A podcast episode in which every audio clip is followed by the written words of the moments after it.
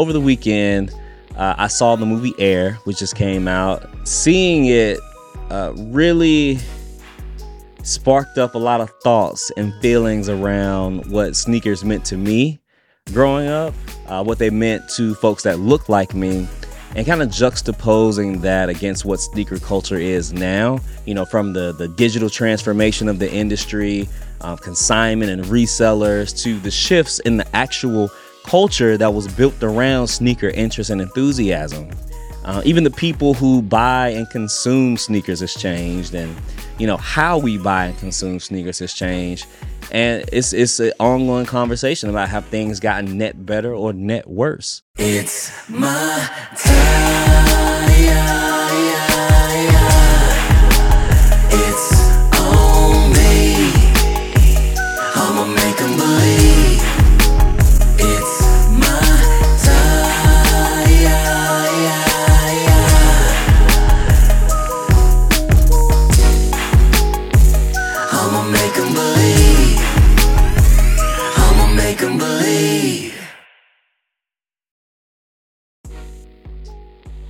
What's good, good people, wherever you may be watching or listening, however you may be watching or listening. I am Merk, and this is Gaslit. To all my first time listeners and viewers, welcome to Gaslit. I thank you for pulling up on me. For all my old heads, y'all already know what it is. Thank you for staying locked in. So boom, um, it's been a pretty, chill week. I've been, you know, keeping my head down, just working, managing some business things, some things popping up here and there. So it's been pretty chill, pretty productive. Uh, my sleep though has been a little bit out of rhythm the last few weeks. Um, but you know, I think this past week was probably the best that it's been over the last couple weeks. Still not great, but you know, better than it's been. So I can't complain. Um, I don't know about any of y'all out there, but I have like these insomnia spells every now and then where it's like it doesn't matter what I do, what I take, what my day is, what my diet is.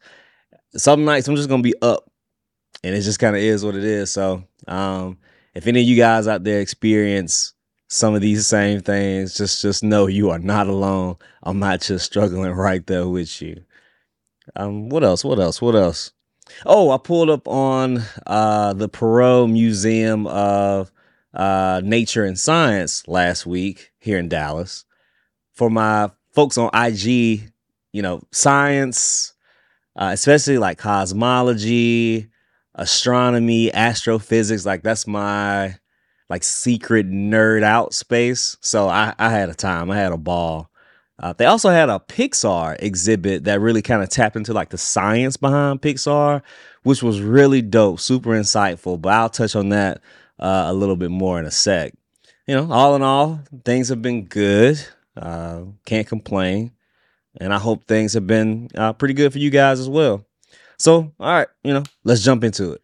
So it's time for That's Lit. Um, as you guys may know, um, my, my, my returning viewers and listeners, That's Lit is a segment where I shout out a company, a person, an initiative, whatever the case it is, shine some light on them, highlight, you know, something dope that I came across, uh, anything kind of across that whole that whole idea. So as I mentioned a sec ago, I want to give a That's Lit to Disney Pixar.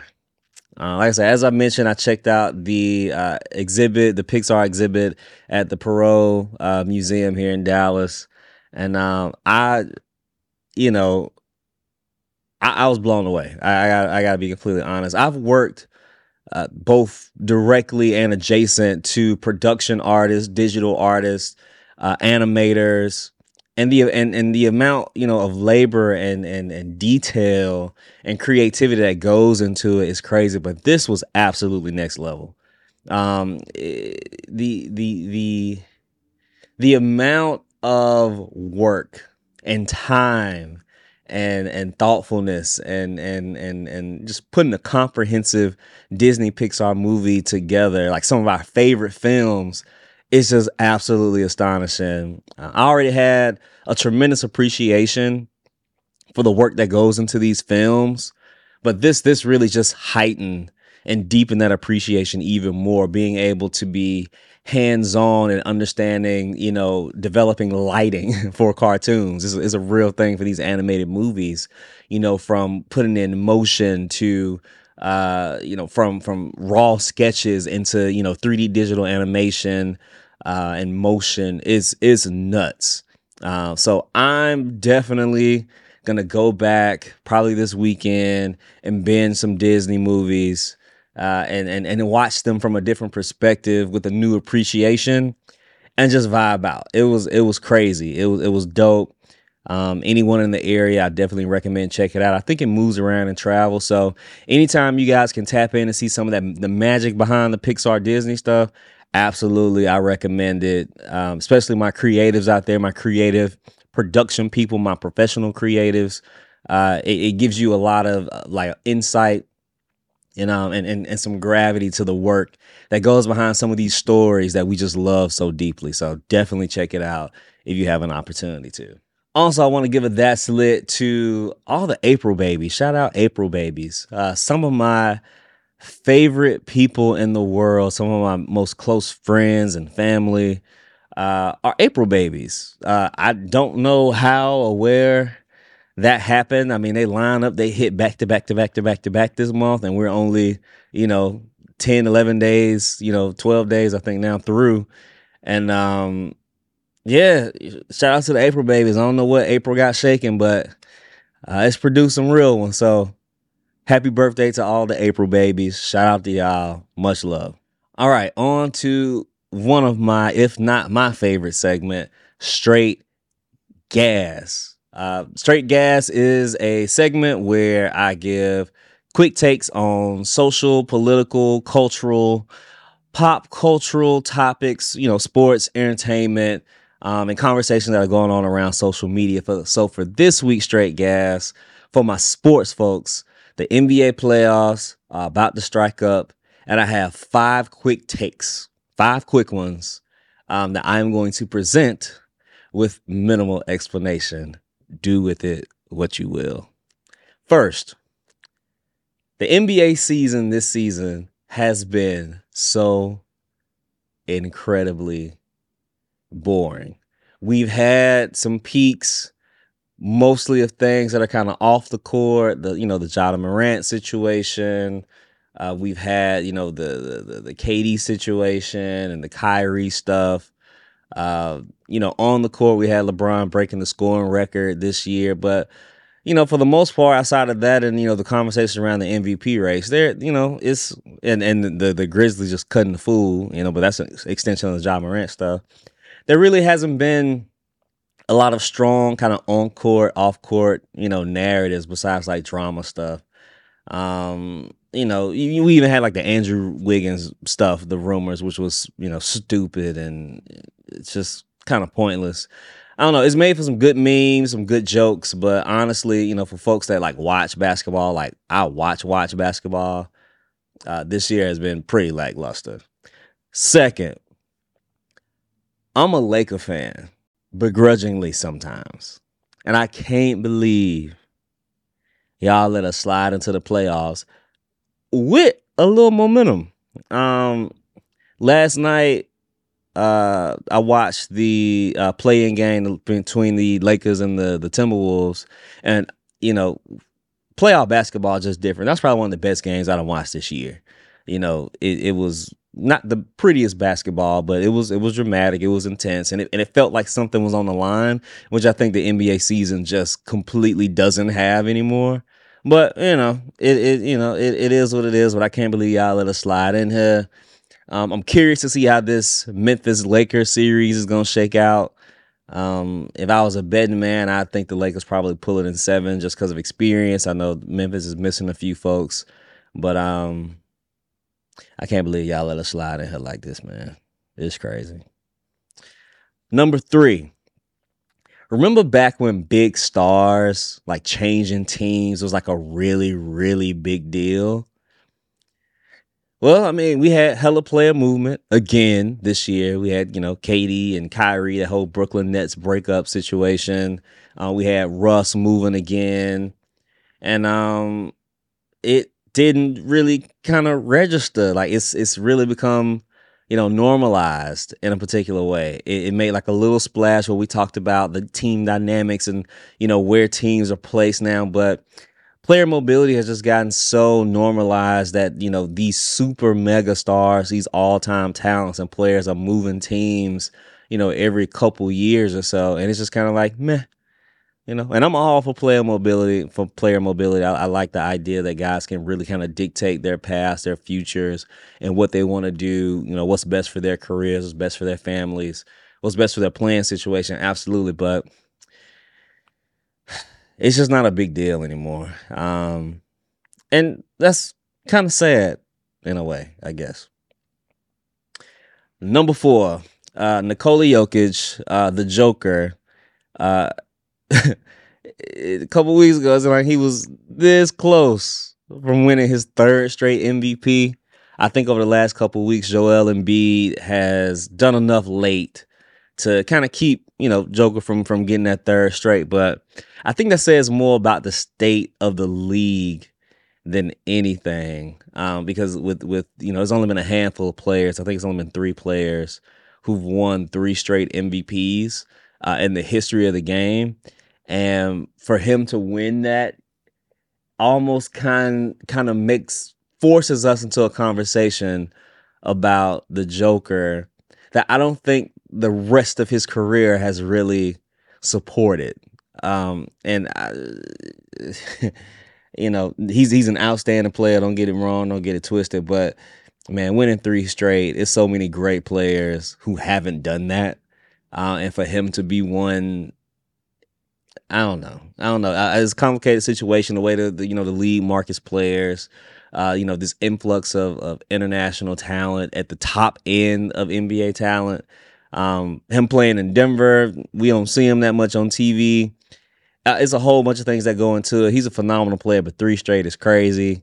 And uh, hopefully, you know, I don't want to say hopefully, but Joel Embiid is kind of his his late surgeons towards the end of the year, I think, has shifted the momentum towards him winning the MVP, and we get to avoid having to have that conversation. But it's gonna be the same thing next year. He gonna be right there, putting up the same numbers, and we're gonna have to have the same conversation again. So I don't know. We'll see how it shakes out. We'll see what Denver does in the playoffs, and if it helps kind of justify his claim. Because man, three straight, three and four that's rarefied air, and I don't know if we're quite ready to talk about Nikola Jokic in that in that light just yet.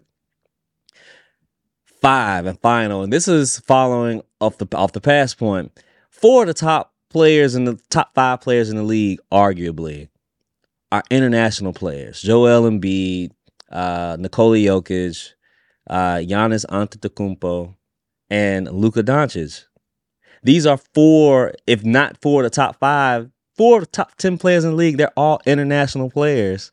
And I think that along with other things that we can definitely get into at another point, I think it's bleeding domestic interest in the league. Um, I'm not happy with the way the NBA has has kind of marketed and positioned some of these young stars.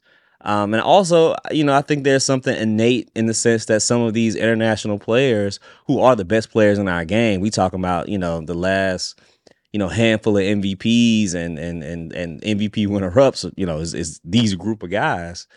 And outside of the, you know, the cities that they play in, there's not a lot of domestic connection. So I, I'd imagine it's a little bit more difficult to market, but the NBA has the team and the creators and, and the thought leaders to be able to do it. I just think they've done a poor job of it. Um, even with some of the young domestic stars and kind of putting them in the forefront, the the reliance on LeBron and Steph to kind of carry ratings is I mean, you talking about a guy 14, 15 years of his career and the other one, you know, 20 years in his career. It's not a sustainable model. Um, I don't know what David Stern and the crew gonna do about it, but just an observation. I think it's, it's, it's bled domestic interest along with you know the whole conversation around load management. You know the level of play uh, isn't as intense during the regular season. You know, there's a whole bunch of stuff, but that's just one thing that just kind of you know hit me, and, and I, I wanted to bring up to you guys. Curious to hear your perspectives on any of these quick takes please feel free to share. You can hit me if you got my jack. Um, leave it in the comments, messages, whatever you want to do. But yeah, man, we, we're gonna see how the, the playoffs shake off. I'm looking forward to seeing how things get started off this weekend. We got another play in tonight and a couple more games later in the week, and then we strike up, you know, the real deal on Sunday. So, you know, we'll see how it shake out. All right. Next topic in That's Lit is this Freaknik documentary that's uh, been announced on Hulu. It's been a lot of conversation about this, a lot of jokes. Uh, for those who aren't, you know, familiar or don't know, Freaknik was the annual spring break festival that was popularized in the 90s. Um, it started kind of as a uh, event for students of the HBCUs, particularly those in the AUC in Atlanta. Um, you know, Morehouse, Spelman, Clark, Atlanta, and it was like a, a massive street party. It was music, vibes, you know, concerts, uh, a whole bunch of different events. Was, I mean, I, I think there are even like film festivals and panels and stuff like it was. It was a lot going on, but the core of the conversation was basically just these these mat this massive street party um, that that was going on, and it's most infamously known for how wild those parties got in the early mid '90s, and um, the running joke that's been going around is you know people worried or not worried about seeing like their moms their aunts older sisters and other women that they know uh you know who who were in their heyday back then getting caught on tape cutting up during freaknik and i gotta i gotta say some of some of the memes have been hilarious. The conversation around it has been super funny. Um but there is a darker side to that that a lot that not many folks are talking about that immediately popped into my mind. So I I have had the fortune in the 90s and early 2000s to see bits and pieces of footage from Freaknik. And while y'all worry about catching y'all moms, y'all aunts, and y'all grandmas out here on tape, Y'all need to be worried about y'all dads, your uncles, your brothers, your OGs on that damn tape. Like I said, I've seen the footage, and the wildest shit on there is how predatory and abusive the men were with women. I mean, sexual assault, sexual misconduct, sexual abuse, and who knows what else? This is all on tape. Y'all go on YouTube right now and see it. It is there. y'all worried about y'all mamas and them getting exposed. Y'all need to be ready to side eye some of these old heads, these coaches, preachers, these businessmen, these fathers, these brothers. Yeah, it's it's wild. Like it's wild. And you know, I I I hope they tell the whole story. I hope that they speak on this component of it because I think it's something in lore that often gets kind of overlooked. But man, there was some real wild, crazy shit going on during Freak Freaknik. And um, I don't know. I, I hope we get to see it in its entirety. Uh, they haven't released a, you know, put out a release date for it or nothing yet, but man, I, I, it'd be in their best interest to tell the whole story. Because this is this is gonna be a thing. When it drop i'm telling y'all the ones that know know when this drops it is gonna be a thing. And it ain't gonna be about the parties. It is going to be a thing. We gonna see.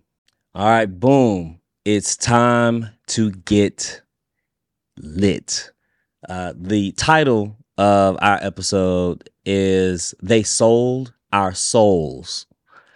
Soles like shoes um, on air, the commodification of sneaker culture, and dirty Air Force Ones.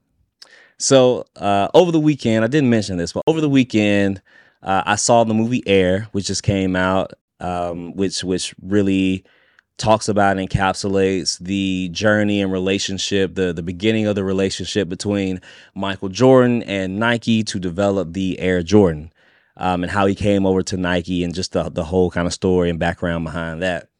And seeing it uh, really sparked up a lot of thoughts and feelings around what sneakers meant to me growing up. uh, what they meant to folks that look like me, and kind of juxtaposing that against what sneaker culture is now and how much it's changed and shifted uh, over the course of the last 10, 15 years. So for me, growing up, sneakers were, were a big deal. Um, you know, take this as you may. Uh, I grew up in a lower socioeconomic situation. You know, it wasn't you wasn't out here popping out getting shoes like that. You know, you get a pair of shoes to start the school year, um, and you had to, on top of that, keep them clean, keep them nice uh, until you know Christmas when you maybe get another pair, or you know for the real ones when that income tax check, you know when that income tax drop. That's the, those are the times of the year you got new shoes. And you know, not only was it about you know just getting new shoes, you know those one or two times a year.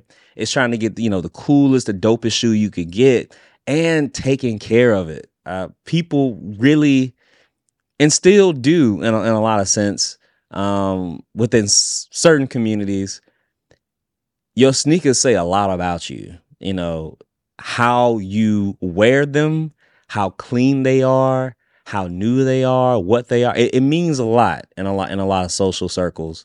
Um, it did then, uh, and it does now. But back then, it was it was it was almost like a, a sense of pride. You know, it was something that made you feel confident. Whenever I get a new pair, you know, and oftentimes they were Jordans. You know, sometimes they were Air Max, uh, uh, Saucony. You know, Soldier Rees had a moment. Um, you know, it was a it was a bunch of different shoes, and and and it it really. I can only speak for me, but I do know this to be true for other folks.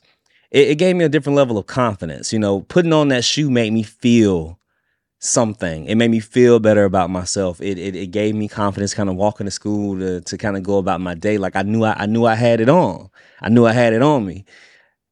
And I, I I think you know I think we all can relate to that in some sense when you putting on, you know, whether it's your favorite sneaker, uh, your favorite shoe, your favorite heel, your favorite boot, um, your favorite jacket, coat, dress, uh, hat, hoodie, whatever it is we all have those articles of clothing that we put on that really just make make us feel like him or make us feel like her. You know what I mean? And and that's what sneakers were for me growing up. So it's it's it's like I said, this this watching this movie kind of sparked up a lot of feelings that kind of brought me back to some of those places, um, and spaces and feelings, and and kind of made me think about what's been going on as a whole. So, um, for those of you who kind of aren't operating, functioning in that space, there's a there's been a lot of talk over the last few years on you know social, on podcasts, sneaker blogs, vlogs, and within just the sneaker community as a whole about how much sneaker culture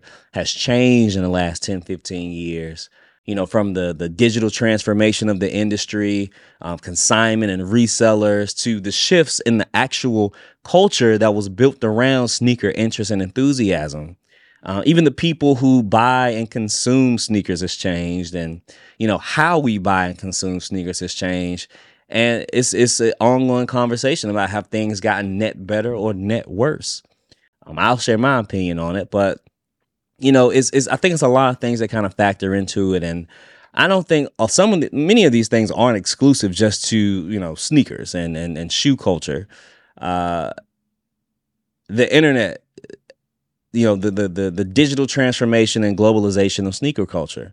You know, there used to be a time um, where when a sneaker dropped for the vast majority of us, you were limited to kind of driving distance between malls and standalone, you know, brick and mortar sneaker stores to cop your shoes. And if you didn't get them, if you flatly you just didn't get them. End the story, you know. So you camped out.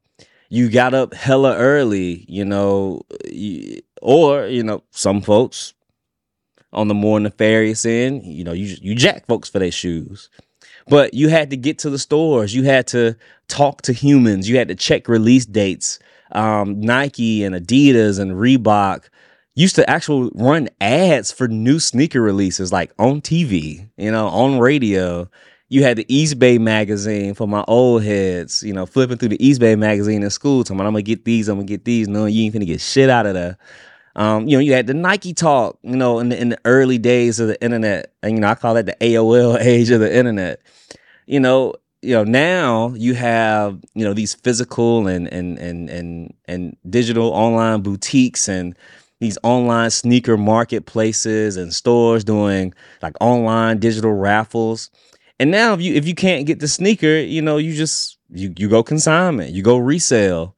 And the landscape is just just completely different. You know, and I think the thing that really sparked this more specifically was the internet. Uh, uh, and even more specifically upon that, the development of e-commerce.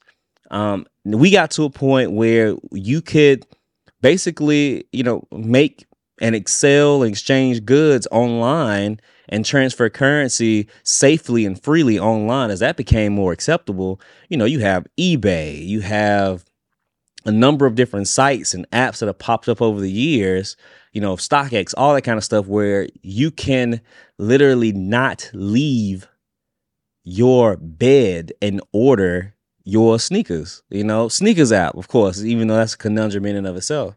Um, you have, you know, social media, which made the community, along with many others, you know, outside of just sneakers, uh, more visible and and more accessible. And you know, with any with any growth market, you know, any product, any any interest, any space of interest, more visibility equals more interest, and more interest you know that's that's a that's an open invitation open welcome invitation for capitalism to step in and do what it does also you know with more visibility and more interest you know there there the the market becomes a little bit more diluted you have people who are coming in and and you know don't necessarily have the same connection uh, emotional connection, you know, to shoes or the culture, like I kind of mentioned earlier, about kind of what they mean to some people. And, you know, they just want, you know, what's new, what's hot, I'm popping in, I'm popping out. And, you know, there's, there's, there's a fine line between gatekeeping and preservation. But, you know, once something has come, become that diluted, once a space has become that diluted, it's, you know, practically impossible to truly kind of preserve all the elements of it. So you kind of just have to, you know, come to terms with what things have become. And you know, it's it's it's it was a unique time where there was an opportunity for the sneaker brands to do something to kind of curve this shift that we were going in. But you know, the brands responded as brands, as you know, capital, uh, capital driven, revenue profit driven entities do. Um, they responded to all this new interest um, in this expanding growth market. And instead of you know amping up production to make sure that you know you service the people who have always supported your brands, your sneakers, your products, um, they decided to to go the other way to uh, create more scarcity and drive more demand. Um, raise the price of sneakers, doing collabs, limited releases, um, regional limited releases. Only certain stores could get certain things at this point.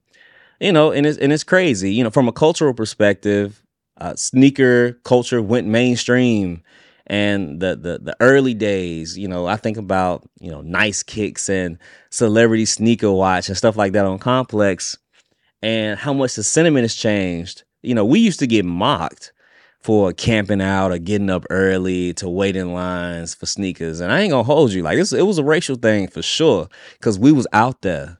You know, I can't speak for other regions, you know, completely, but you know, I'm from the South.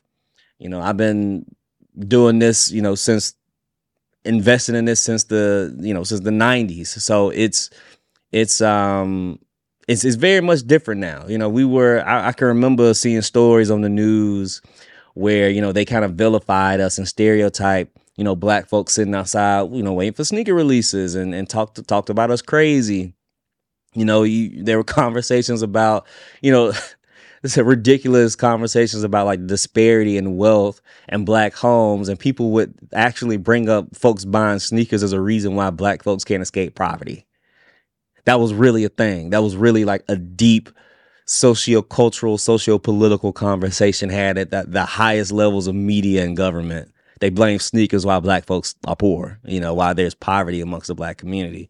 It was crazy. And, you know, all of a sudden, things changed.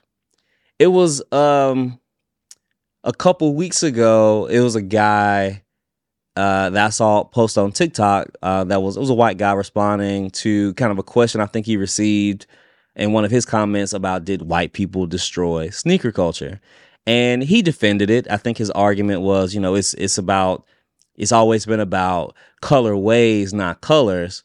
And you know, I responded to him, and we had a nice dialogue about you know, kind of expressing, you know, in spaces where you know white folks enter into spaces, cultural spaces that belong to other people, um, that are populated by other people, and then have the convenience of trying to exclude race from the conversation.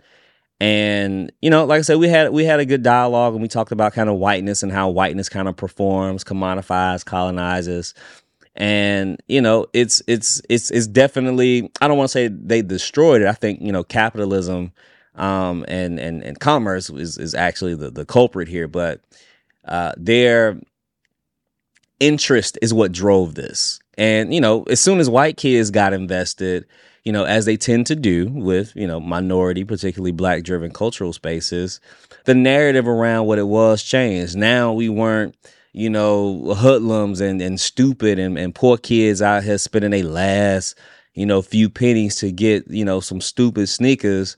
Now, oh, it's a viable industry. You know, companies, millionaires, billionaires are investing in in in in, in sneaker commerce architecture and, and and building out these spaces to uh, facilitate sneaker commerce and sneaker conversations.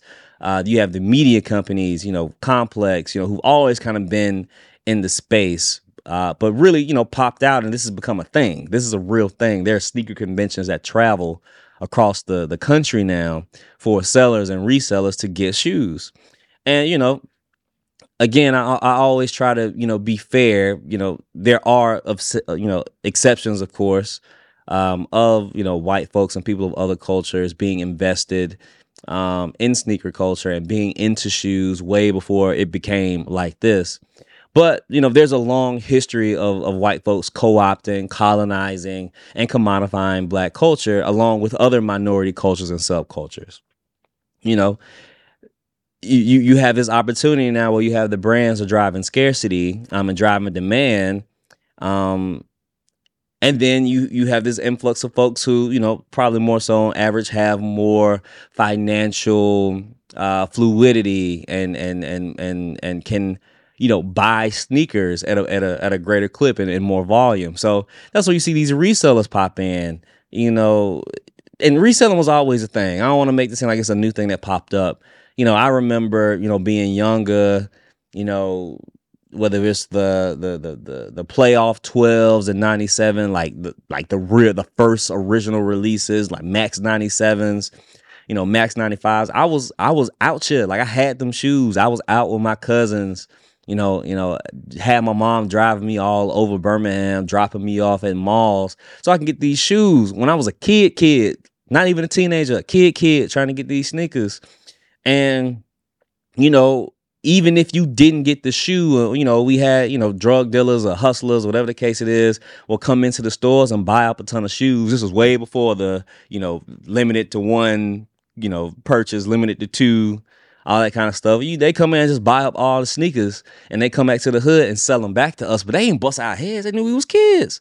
You know, it was it was, you know, just just, you know, chump change for them, just something to do, just to flex and and to be able to kind of give that back to the community and make them a little bread on the side. But, you know, you were never paying crazy amounts of resale over the top of it. It was just a way for them really to just kind of flex and get their shit off you know, versus now, you know, good God. And then you even think about the prices. Like when I was in high school, you know,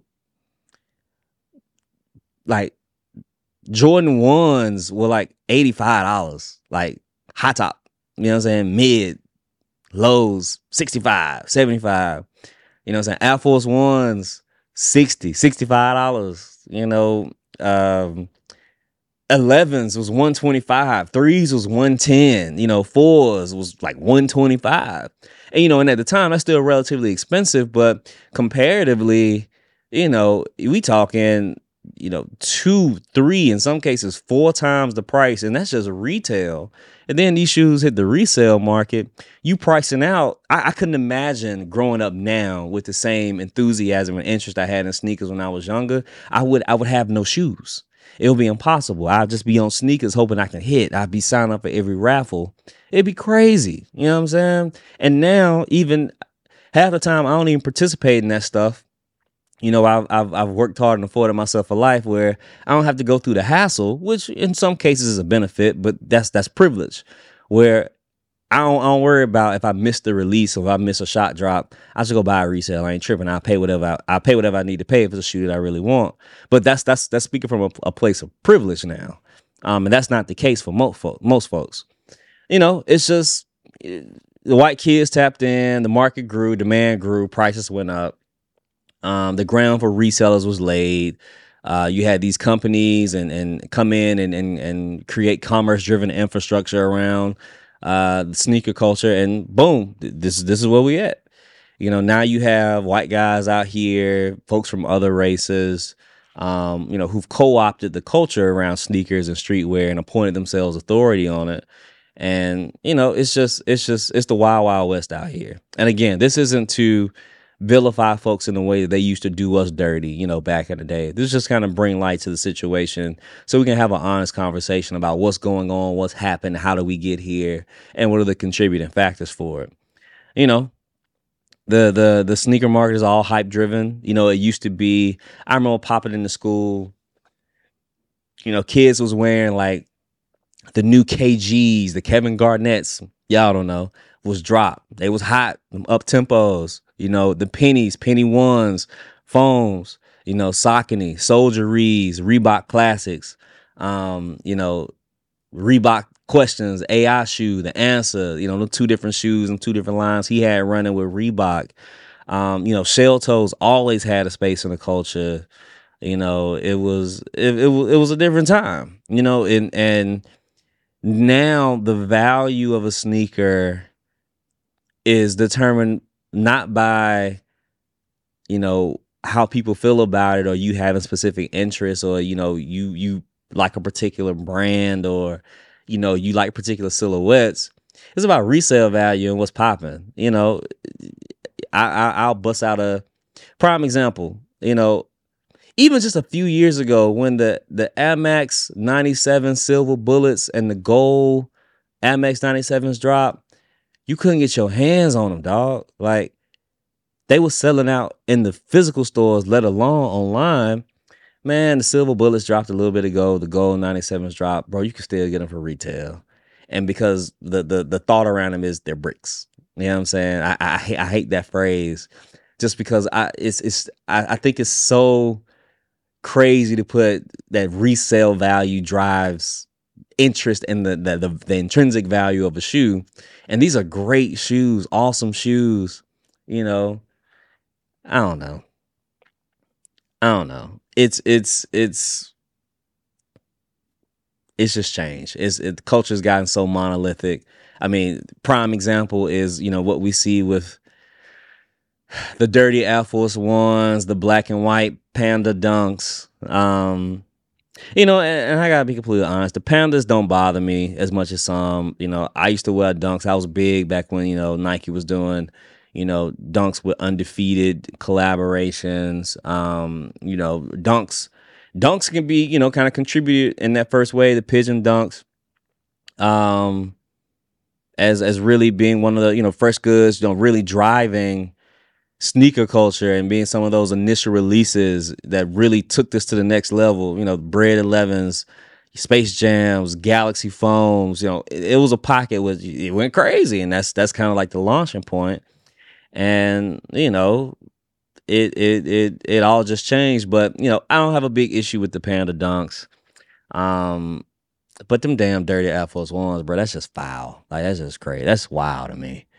You know, aside just from being a complete violation of everything sacred about sneakers and sneaker sneaker culture and streetwear, it's just plain nasty, bro. Like it's actual, like it's it's filthy. It's disgusting. Like you you're intentionally transporting visible dirt grime, mud, germs, bacteria around and calling it like a style, like a style trend.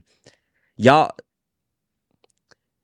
y'all dirty Air Force Ones and y'all know who I'm talking about. Y'all y'all out here just looking like dirty mutts and pooputs.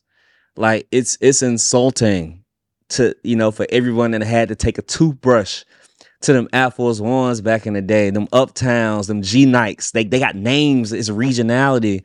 Who had to take that toothbrush to them, and if you couldn't clean them, they got scuffed. You know what I'm saying? You in Walmart, you in Kmart, you in the stores, the sneaker stores, getting white sneaker polish, trying to touch up them spots, trying to touch up them spots so them scuffs don't show. You know what I'm saying? You overdo it now. Your whole chic, your whole sneakers shine. Like y'all, y'all went in the mud. Y'all went in the gym. Y'all, y'all went in the gym with us with this and you know it's it's it's insulting bro like it's crazy you know from a kid uh, you know who grew up and, and that's me and my shit that's me and my trauma a kid who grew up who you didn't get a lot of shoes to when you finally start making some money on your own you all the way out here but you still taking care of your stuff because you know black folks you know poor folks you you take care of what you have because there ain't no guarantee you're gonna get another one. Just see y'all out here just running these Air Force Ones through the fucking mud. It's I say all that to say, at the end of the day, wear what you like to wear. You know, wear what you want to wear. But just acknowledge if you're not in the mix like that, if you're not invested like that, just just acknowledge that there are people um, that this is really real too. This is really, you know, a lot of people care a lot about, you know, sneaker cultures and sneakers and and their their grails, um, and have strong feelings, even stronger than me, you know, about this kind of stuff. You know, just respect that folks are passionate about this and they have something to say and it means something to them. And you know, I get it. You know, I'm a part of it. Uh, it's it's just different and it's not going back. ain't no point sitting here harping, whining, complaining about it, even though I kind of just did for you know 20 minutes or so. But it is what it is. We we have to adapt. But you know, I always think that it's important to have conversations around spaces and things that we we feel passionately about to talk about where we've come from um, because it in almost every case informs where we're going. And we just kind of see this natural flow of you know commodification and commercial commercialization and the reselling of cultures back to people and the selling it to new audiences and what it does to these cultures whether it's sneaker culture whether it's music, you know, whether it's fashion, whether it's dance, whatever it is, just the co-opting, commodification, colonization of cultures and what that means to the people who are originally in those spaces. Um, and, and and and and what it means for them now that we've transitioned to a space where it's it's, it's moved into pop culture, um, where we no longer you know kind of have control and dictate those spaces. So it's always an interesting conversation when we can have you know you know, conversations and talk about things like this a little bit more in detail. But like I said, it is what it is. I respect it. I'm still gonna be on mine. I'm still gonna get my sneakers. I'm still gonna be out here. I'm gonna be 80 out here, getting it out the mud and keeping the mud off my shoes at the same time. So it is what it is. So yeah, folks, that's all I got for today. Um again, I love to hear you guys' thoughts. Um, I know there's a community of folks that have very strong thoughts and opinions on the sneaker culture stuff. Um, I'd love to hear you guys' you know kind of conversations and thoughts around kind of this freaknik stuff. Uh, it's you know it's it's a lot going on. You know, it's, it's we're moving into the spring. Like I said, the playoffs are starting. It's a lot to talk about. It's a lot of conversations we can have out here. So I'm curious to get you guys' feedback, hear your ideas on some of the stuff that I touched on today. Uh, as always, you know, don't forget to like and subscribe to the YouTube channel. Uh, make sure to, to subscribe, you know, be it on Spotify, Apple Podcasts, Google Play, wherever you get your podcast. Be sure to subscribe there as well so you can stay up to date on new content as it drops. Uh, link up with me uh, on IG and TikTok at Bigg Merk, B I G G dot M E R K. It's the same on both platforms. And uh, yeah, until next time, uh, pull up, stay up, and get lit. We out here. Y'all be cool. Uh, back at it, another crack at it. I'm a fiend for it like a crack addict. This is mathematics. Try and match it or add it. The mad at it. Far from average, a savage. Call me Luka from Atlanta to Dallas. I'm a maverick. First pick like I got drafted. World on my